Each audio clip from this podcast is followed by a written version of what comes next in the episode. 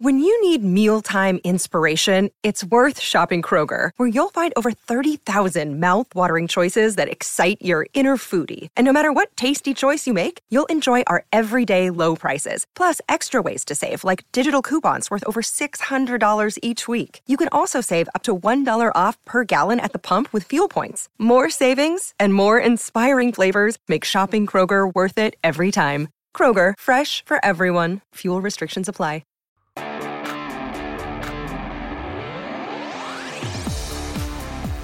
Welcome on in, Eagles fans, to episode 17 of the No Huddle Show, our Philadelphia Eagles podcast right here on NJ.com. I'm Joe Giglio, joined by Elliott Shore Parks and Mark Eckel, our Eagles beat reporters for NJ Advance Media, coming off what was the worst Eagles game of the season, a 45-17 loss to the Tampa Bay Buccaneers. And we look forward now and really kind of question everything about this Eagles football team and the Chip Kelly regime. Elliott, we'll start with you. Kind of just give me your thoughts on Chip Kelly right now as everyone is talking about what has happened to the Eagles. A pair of 10-6 seasons his first 2 years. He gets full power, and now the team just looks like they're in disarray. Yeah, I mean, it's just crazy to think about, 2 years ago. I always bring back to this moment for some reason with me with the Chip Kelly era. Just being in the press box of Chip Kelly's first game of Monday Night Football against Washington, when his offense is running up and down the field and everyone's like, oh, my God, this guy is a genius. I mean, this is going to go phenomenally. And then that year it did. And just to compare the mood from that game, just really, a little over 2 years ago to the game on Sunday against the Buccaneers. And just, the game itself was ugly, but just in a larger picture, the whole feeling there. I mean, it was gloomy. The fans were leaving. They were getting blown out. People were mad at Chip Kelly. This was their second bad loss in a row. And it just felt so much like the arrow is trending down with this team. And it's hard to sometimes differentiate if it's is the arrow trending down with this group of players, this exact year of this exact, team, or is the arrow trending down with Chip?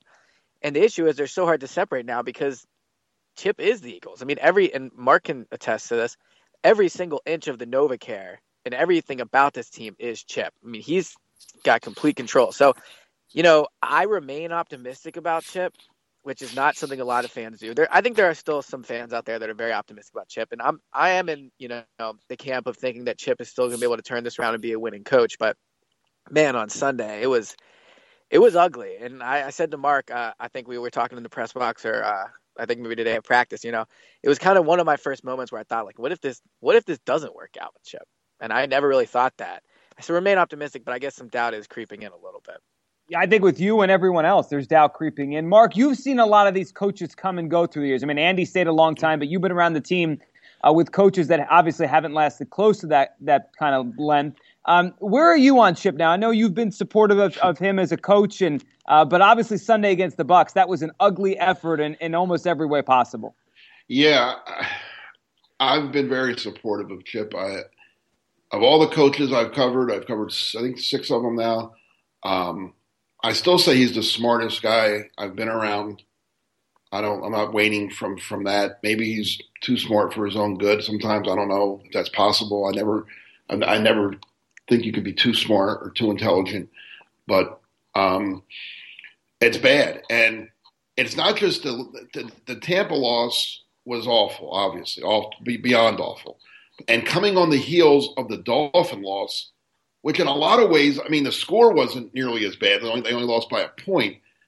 But the way they lost the Dolphins, I mean, I used to always say I'd rather lose 45-17 than 20. I mean, because you lose like that and you just walk away and say, wow, we lost. Okay, let's get rid of it, forget about it. When you lose one of them, you can pick out 100 plays during the game and say, if we did that. So, sometimes that's worse. But putting them back-to-back is just – I was trying to think of the last time I witnessed back-to-back losses of this magnitude, and I can't remember. I mean, they were, and when you throw in the fact they were a touchdown favorite in both the games, adds to it. Because people say, "Oh, you remember when they were?" Yeah, but they were bad then, like Marion Campbell's year, or at the end of Kotite, or Ray Rhodes when they went 3-13. Yeah, they were terrible, but they were 20-point under, not 20, but 10-point underdogs in those games. They were supposed to lose, and they did.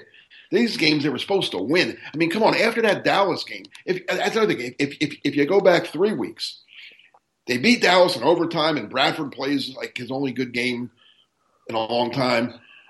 People were excited, and, you know, wow, man, we beat the Cowboys, and listen, we're rolling now. We got three easy games coming up. Well, you're two-thirds of the way through those, quote-unquote, three easy games, and you're 0-2. So I don't know where they go from here. I know they go to Detroit, but I don't know how many more games they win this year. I really don't. I think this year's a wash at this point. The game kind of reminded me of, I think it was 2 years ago. It was Reed's, or 3 years ago, Reed's last season. It was kind of my first – I was just kind of starting to get on the beat seriously. I remember that loss to the Falcons. I think it was coming off the bye, and they lost to the Falcons at home, and they got blown out. And I remember the mood there was similar to the one on Sunday, where it just kind of felt like the end. Like, this is like the chip era is not over, and what we're going to discuss at length. But Sunday just really felt like that's it. Like, the season's over. Like, there's no coming back from that. And the crazy thing is, in theory, they could. They're only a game out with 6 to go. I mean, even if there was 3 games to go, they would still have a half-decent shot. But I don't think this team has shown literally nothing, not even in terms of skill level. I mean, I do believe they are a skilled team. I honestly believe that. I think the defense had a bad day yesterday, clearly. I still think the defense is one of the, top 15-ish units in the league. I think they have talent on offense. But, I don't know. This team just doesn't seem like they have any heart and any leadership. And so, are they one? They're only one game out with 6 to go, yes. But, they do absolutely nothing to inspire you to think that they have it in them to bounce back and win this. And maybe they'll prove me wrong, but I don't see it anymore. And I had seen it, through the ugly loss to Dallas when they lost 20-10. I was like, it's all right. They'll be okay. When they dropped to 1-3, I was like, they got this. But now I'm just 10 games in, they got no backbone. They got no leadership in that locker room. You're right, Elliot, and like you said, and I wrote this even before the Tampa Bay game, that the one thing this team did have, or at least I thought they had, and Chip Kelly's teams, in it's still a short sample by some 3 years, but they were resilient. You're right; they looked awful against Dallas early in the year, but they came back and beat the Jets on the road the next week. Right. Which was, so they did that. They were 1-3, and oh my God, they lost to that Redskin game. They bounced back and played very well against the Saints and Giants to get to 3-3.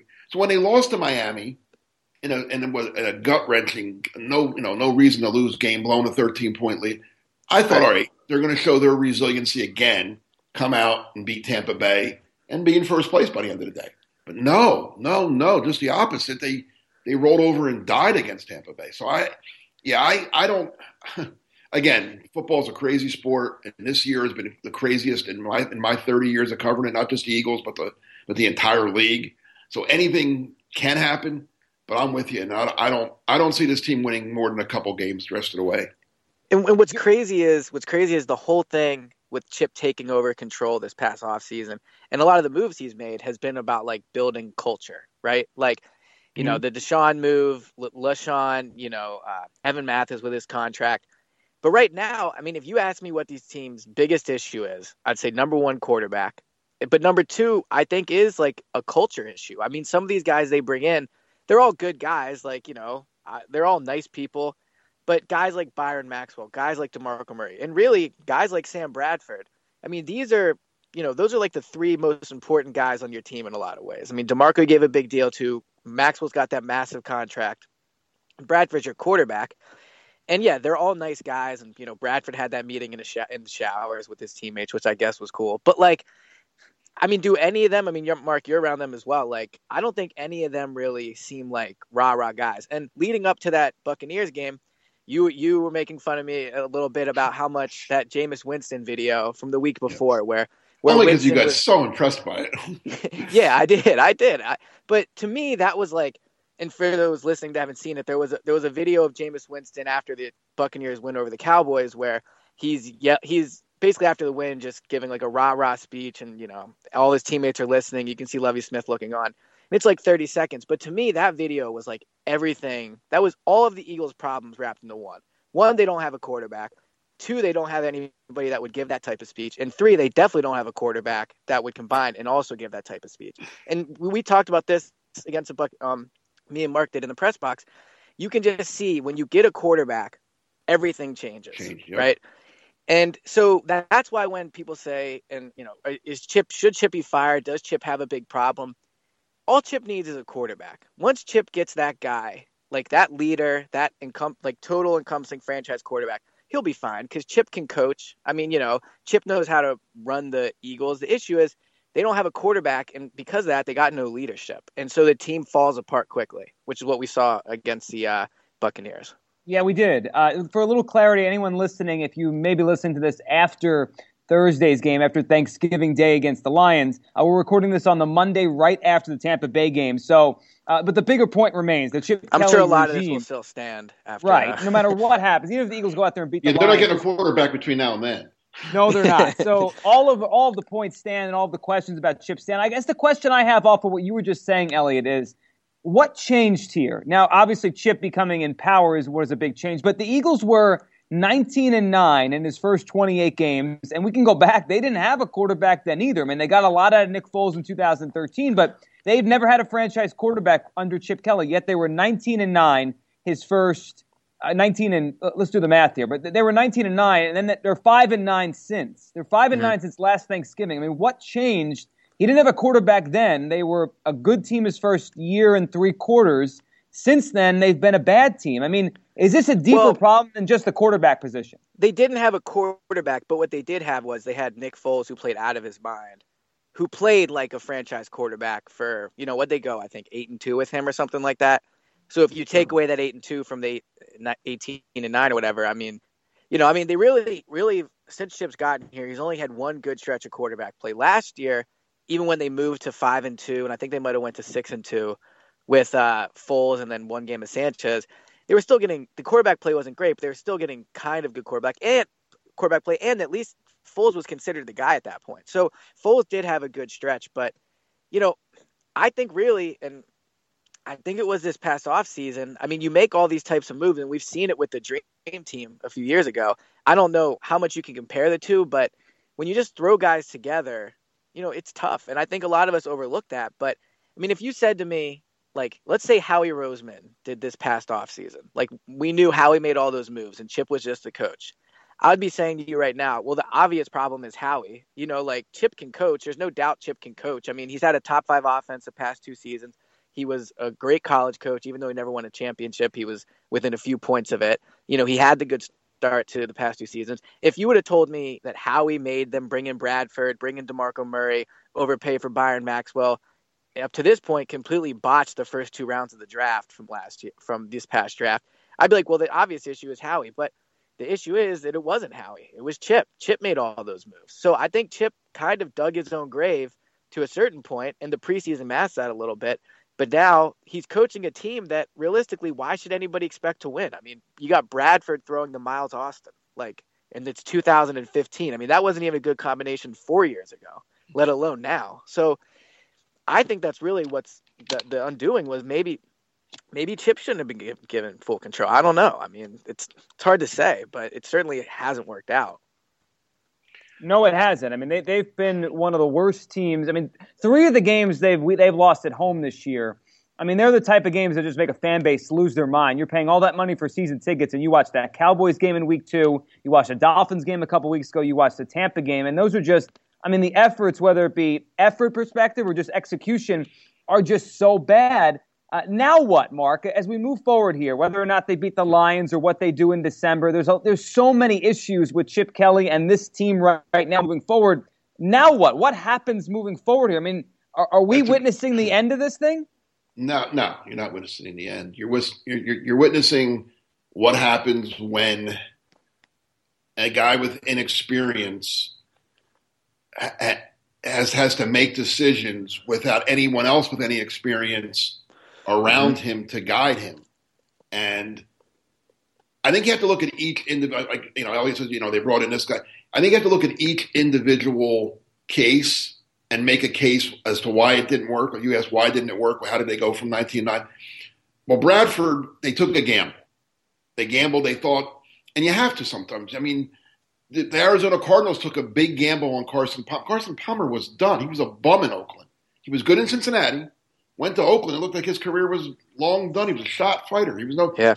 Carson Palmer has Arizona playing pretty well, just like Arizona did a decade ago or whenever it was when they Kurt Warner. Kurt Warner was great with St. Louis. He went to the Giants. He looked like he was done. He resurfaces in the desert and takes them to a Super Bowl, which they darn near won. So it was a gamble. You know, now, was Bradford? See, the difference between Bradford and Palmer and Warner was they were good. They had history. They were very good quarterbacks at one time. Went, got old, whatever, didn't look, bounced back. Bradford was never good. He had potential. He was the number one pick of the draft out of Oklahoma, but he was never good. Let's be honest. He won Rookie of the Year. That must have been a bad rookie class because his numbers weren't even that great. I mean, let's be honest. I mean, like he was Michael Carter Williams. He was the best rookie of a bad bunch of rookies. That's what he was. I mean, if you look at it, he wasn't great in 2010. He was okay. There was again, you saw potential. Bradford's the potential guy, but it's 6 years into this now. So Bradford was a gamble that he lost. He rolled the dice and it came up snake eyes.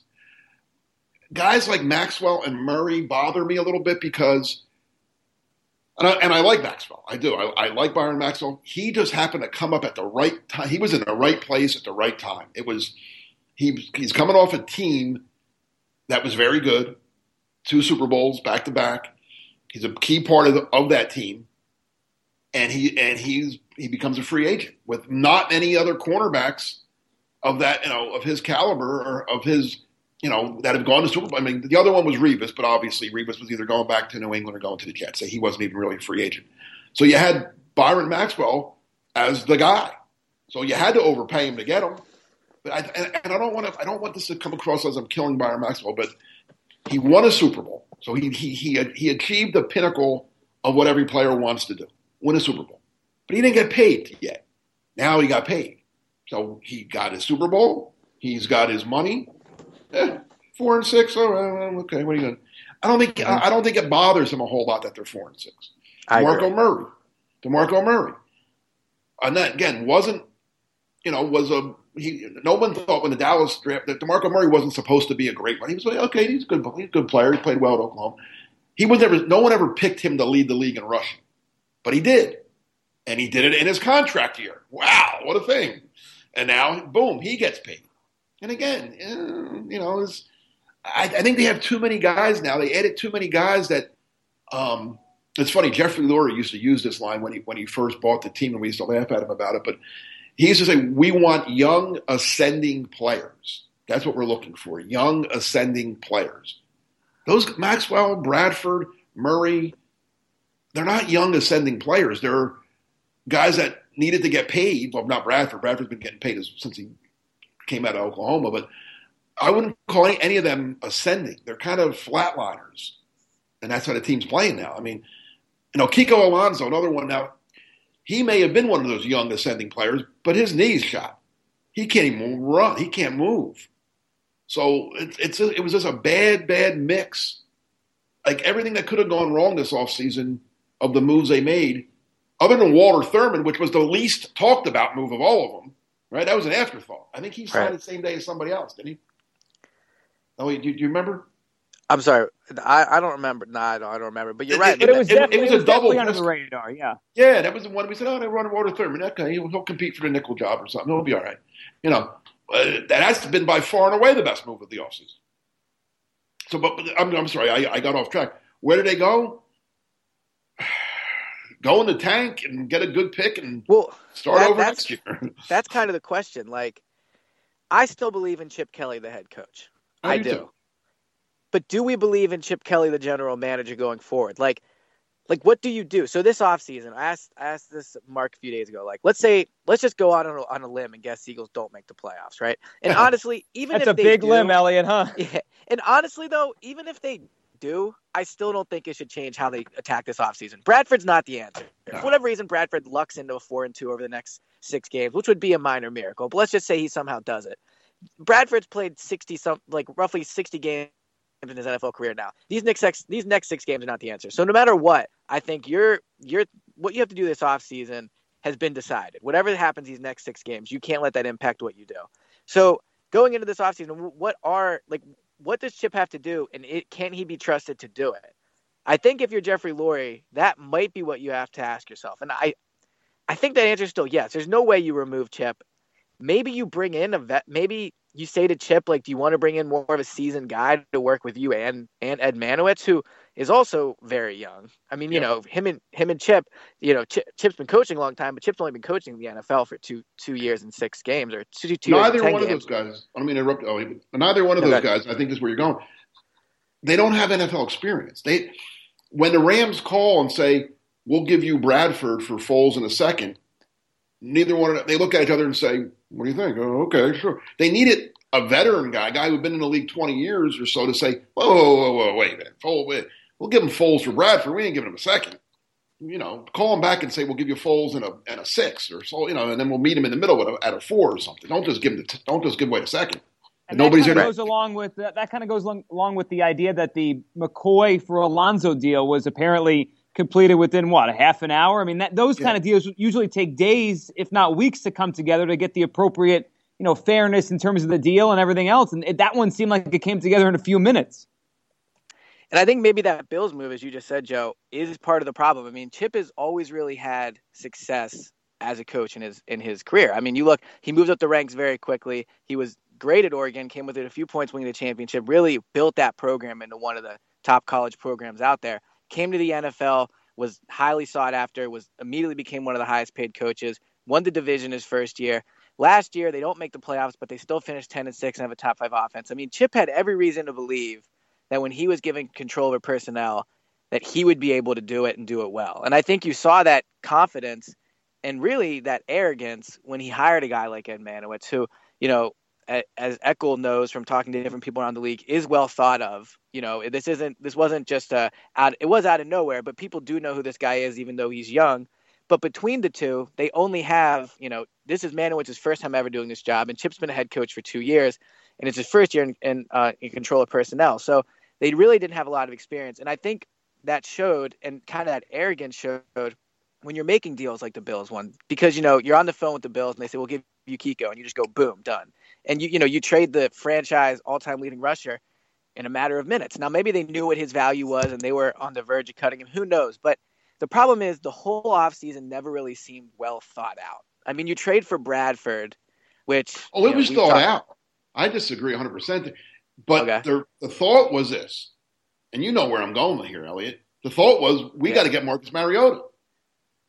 But maybe that thought, and I agree that was the thought, but as you just said a few minutes ago, maybe they need a veteran guy in the ear to say, look, we're not going to get Mariota, right? You can try to get Mariota, and if you get him, that would be awesome, and do whatever it takes, but you can't let yourself fall in a situation where you have Sam Bradford as your quarterback. You know, so maybe they need, I mean, maybe the combination of Ed and Chip needed someone to say, look, you're not going to get Mariota, or they needed someone to say, look, why are you giving DeMarco Murray all this money? Like, you know, I mean, I know his cap hit's low this year, but especially when the DeMarco move seemed so weird because, you know, they tried to sign Frank Gore. It's almost like, you know, you tell yourself you're going to spend $3,000 on a car and then the one you want's gone. So you go and you buy a $50,000 car. It's like, well, why didn't you just buy the $50,000 one to start if you're willing to spend and you liked it that much? So that's kind of what the whole offseason seemed like. And then, but again, they get to camp and they look really good. And I've said it a bunch of times on this podcast, this is my youth and inexperience showing. I bought in and I said, wow, this team looks good. And they smoked Green Bay. And Bradford had, you know, the best game ever. Yeah, right? 10. Yeah, we'll always have Green Bay, right? And so everything seemed so good. And I think Chip, and I remember before this season, one of the reasons I thought this team would be good was the feeling around the NovaCare was just one of such optimism. Like there was just a feeling of like, this team's really good. Everybody's feeling, you know, like everything's going great. It was just a good feeling around the NovaCare for being there every day during training camp and traveling with the team.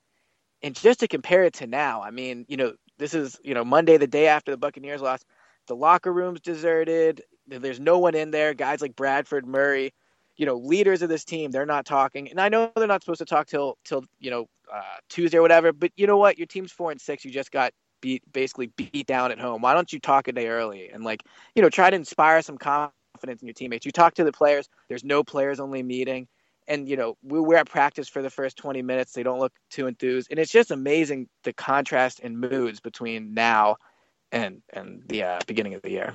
Elliot, I'm glad you brought up the feelings, because I feel like the fan base mirrors those feelings. The summer was so exciting. People were so pumped up, talking about how good this team could be, talking about Chip Kelly and what he did and all this stuff. And now it's the exact opposite. And you guys know it. I mean, whether you're listening to talk radio, or you're listening to our podcast, or people are interacting with you guys, whether it be social media or reading your pieces and commenting and whatever they do. I mean, people interact with you two and me all the time about the Eagles. Sometimes actually in person too, Joe. I'm old. I actually still talk to people like, well, you know, I don't have to do it on computers. What's that like? I miss that, Mark. It's kind of fun sometimes, you know. You actually go out and meet people, talk to them. Yeah, it's different. So you know it, whether it be in person or whatever this internet thing is. You know it. I mean, fans are upset. So the question I have for both beside themselves. Right. The question I have for both of you is, why do you think people have turned on Chip Kelly so quickly here? I mean, he had success pretty quickly. He's only been here less than 3 years, and yet almost, you know, every other person I talk to, in person or not, wants this guy out. I agree with you. I don't think he's out. I agree with both of you. I don't think Lurie's going to fire him. I don't think they're going to get rid of him after 1 year of giving him power. And I don't think he's going to leave. I don't think so either. Here's what it is. Go ahead. Chip Kelly, to Eagle fans, is the prettiest girl in school that they wanted to go out with for years. And they got him. Oh, my God, she said yes. I mean, that's who everybody wanted. When they fired Andy Reid, if you asked any fan or everybody, you can get it. Oh my! But he spurned him at first. He wasn't going to come out. He was going to stay at Oregon. So you're looking at the Gus Bradleys of the world. Nobody wanted him. You know, you were trying to seriously. He was a defensive coordinator from Seattle. Big deal. You know, Chip Kelly was the pretty girl. He was the prom queen. He was the oh my God. We can get Chip, and then you got him, and you're 1 year for oh my God. And this is going to be great. We 10-6 the first year playoffs. And you know, I'll say this forever. Last year, the team was better last year than they were in 2013. I know they didn't make the playoffs. I don't care. That was a better team. They lost to better teams. It was just a better team. Last year was better than 2013. The record was the same. They lost to Aaron Rodgers last year, not to Scott Tolson. You know what I'm saying? Everything went their way in 2013. I mean, every team they played had a guy missing. They didn't have anybody hurt the whole year, basically, except Vic, and that worked out good for him because Foles came in. Last year was better. So things, in my opinion, things were getting better. Now, all of a sudden, the pretty girl isn't so pretty. You know, I mean, and you're hurt by it. Like, what happened? Like, this is my dream girl. We're going to get married, and we're going to live happily ever after. We're going to get that Super Bowl we never had before. And now it's like, oh, no, what do you mean? You're saying somebody? What, I don't. And you're hurt. Fans are hurt. Their feelings are hurt. Their hearts are broken, and that's why they're turning on. Well, I think another thing is, I mean, like, who else is there to be mad about? I mean, you guys know, like, in Philadelphia, the Eagles are number one by far. And it's not like they can look at the Eagles and go, you know what, Howie's not doing a good job, or you know what, we got to move on from Foles. I mean, this is it. This is Chip. I mean, Chip wanted complete control. Well, you know, there's no one else to be mad at. And that's part of it, too. You can't be mad at Lurie. I mean, like Jeffrey Lurie. I mean, what's he supposed to do? And he's not really involved. I mean, he's involved, but he's got nothing to do with any of this other than giving Chip full control.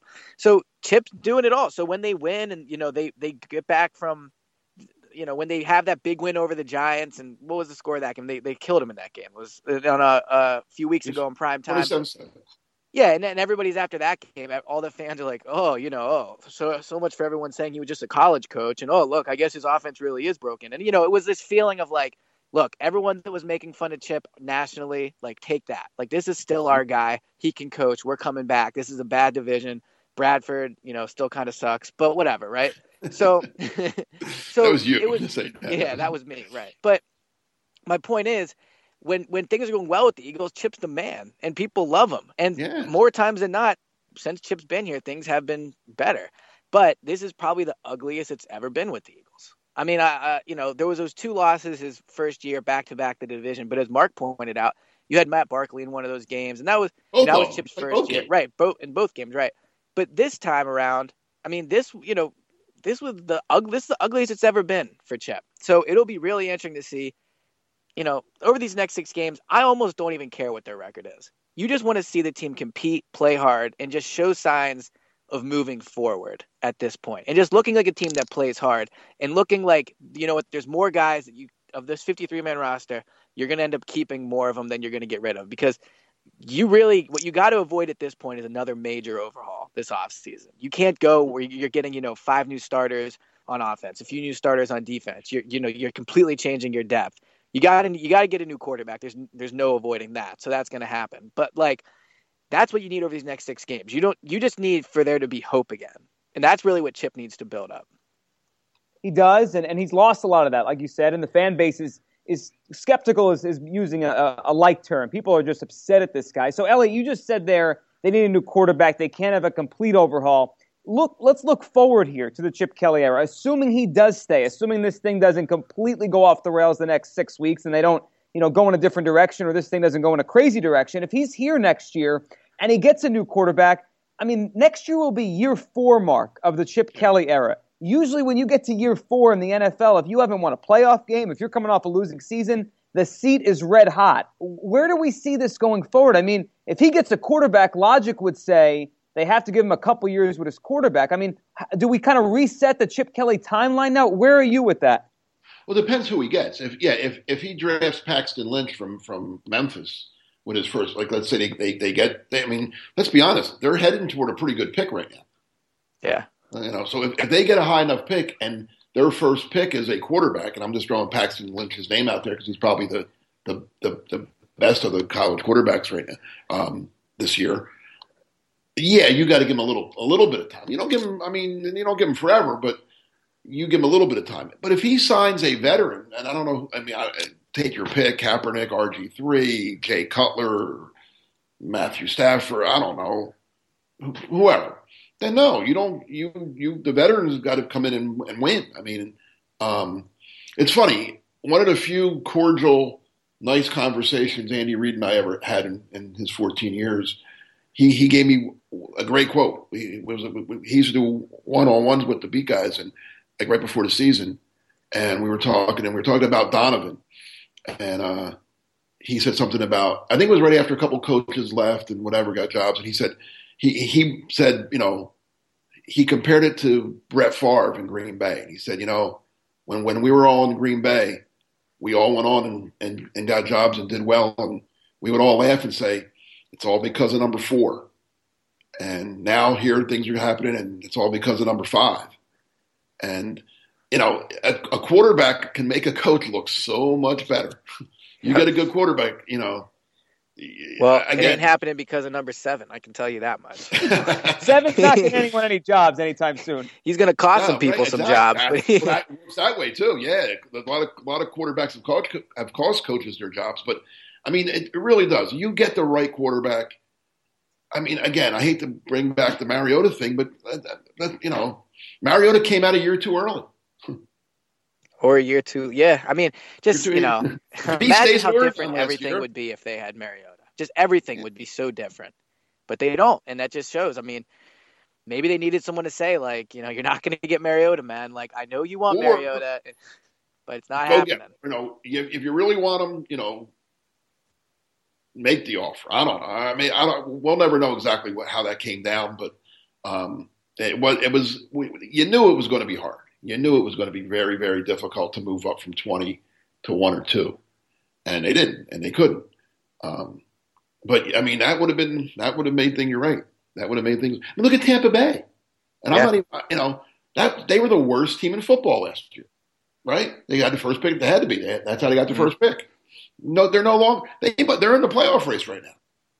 Better than the Eagles, right? Yeah, and they just showed them, and they beat them by 4 scores. I mean, they're in the wild card. They're in the wild card. They could. I mean, I don't know what they have left on their schedule, but you know, they're right in the mix at 5-5. They're in the wild card picture. I mean, Atlanta's going the wrong way. Atlanta's 6-4. They lost 4 in a row, 3 in a row. I guess 4 out of 5 and 3 in a row. So Atlanta's going the wrong way.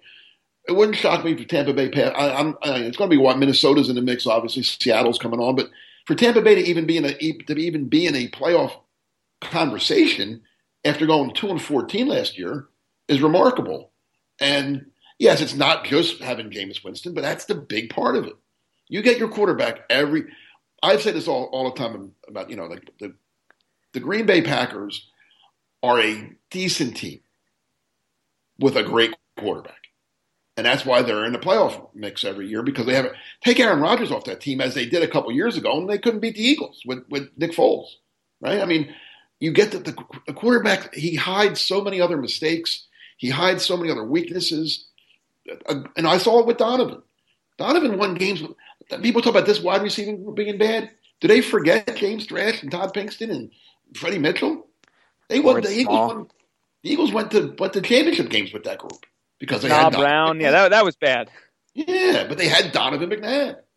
So I'd rather have the quarterback with a bunch of okay guys than a bunch of great guys and Sam Bradford as my quarterback, because you're not going to win that way. And that's really ultimately what's going to decide Chip Kelly's fate, both as a head coach and a general manager. If he can figure out a way to get a quarterback this offseason, this time next year we'll be talking about how ridiculous it was to think that they were going to fire Chip Kelly. If he doesn't get that guy, a year from now we'll be talking about, hey, next you think show. Nick Saban's going to leave Alabama? They won't go that route again. Yeah, well, but maybe not. Who knows? Let's wrap with this. Last one for you guys as we – kind of look forward to the rest of the season. And we're not going to talk about predictions because it's a waste of time. But you guys were there on Sunday. You were there after that game. What kind of sense did you get from this team? I mean, there are teams that rally from 4-6. There are teams that rally from bad weeks. The Eagles sounded to me, from watching on TV, being home for that game and listening to different quotes and reading different quotes, they sounded like a team that's maybe starting to resign themselves to the fact that they're not very good. I didn't hear that early in the season. Did you get that sense, Elliott, that they feel this is what they are now?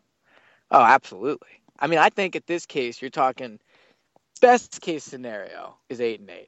I think if they can go finish 8-8, that would be a good finish for this team. Might win a division. Yeah, I mean, but more realistically, I mean, they might beat the Lions. They might do it. I would be surprised, I guess, at this point. They might beat them, but then you got the Patriots. They're going to get. I mean, that's going to be ugly. And then you have the Bills coming here. That's a team that's going to play hard. I don't think the Eagles will beat them. I mean, Redskins, Giants, they're all playing pretty well. So the schedule is not easy the rest of the way. I mean, the Eagles are not as good as, the Cardinals. The Eagles, there's no team left on the schedule that the Eagles should beat, put it that way. So is this team going to have it in them to beat a team they're not supposed to, and they're going to have a spirited effort? I don't think so. I mean, I'm certainly not getting that vibe at all. Yeah, me either. And it's, what's scary when you look at this season? Counting the Lions game as their 11th game, the Eagles were favored to win 9 of their 11 games this year. Think about that. They were supposed like 2011, just like the Dream Team. That team was favored all the time. They were supposed to win 9 of their. They were after Detroit. If form held, they were supposed to be 9-2. Man, 9-2. We're talking about getting home field advantage. Right? So about getting a home, at least a bye, and Carolina would still be 10-0, but that was the only game they were underdogs. What, to Carolina, and one other game. I forget what the other one was. Well, here's what I'll say to kind of encompass everything we've been talking about. The Jets, the team with the underdogs against the Jets. Jets, yep, and they won that one. One of the ones that were underdogs, they won. I mean, here's again. Like, we're talking about, is Chip Kelly the problem with this team, right? And Mark, you can speak to this more than I can. You've covered the NFL, just as long as I've been alive. The two key parts of any team: head coach, quarterback, yep. Right? You gotta have good head coach. You gotta have a good quarterback. The Eagles, with Chip Kelly, the past two seasons, not including this year, won a division, went 20-12, and were competitive. Bradford, without Chip Kelly, was one of the worst quarterbacks in the NFL.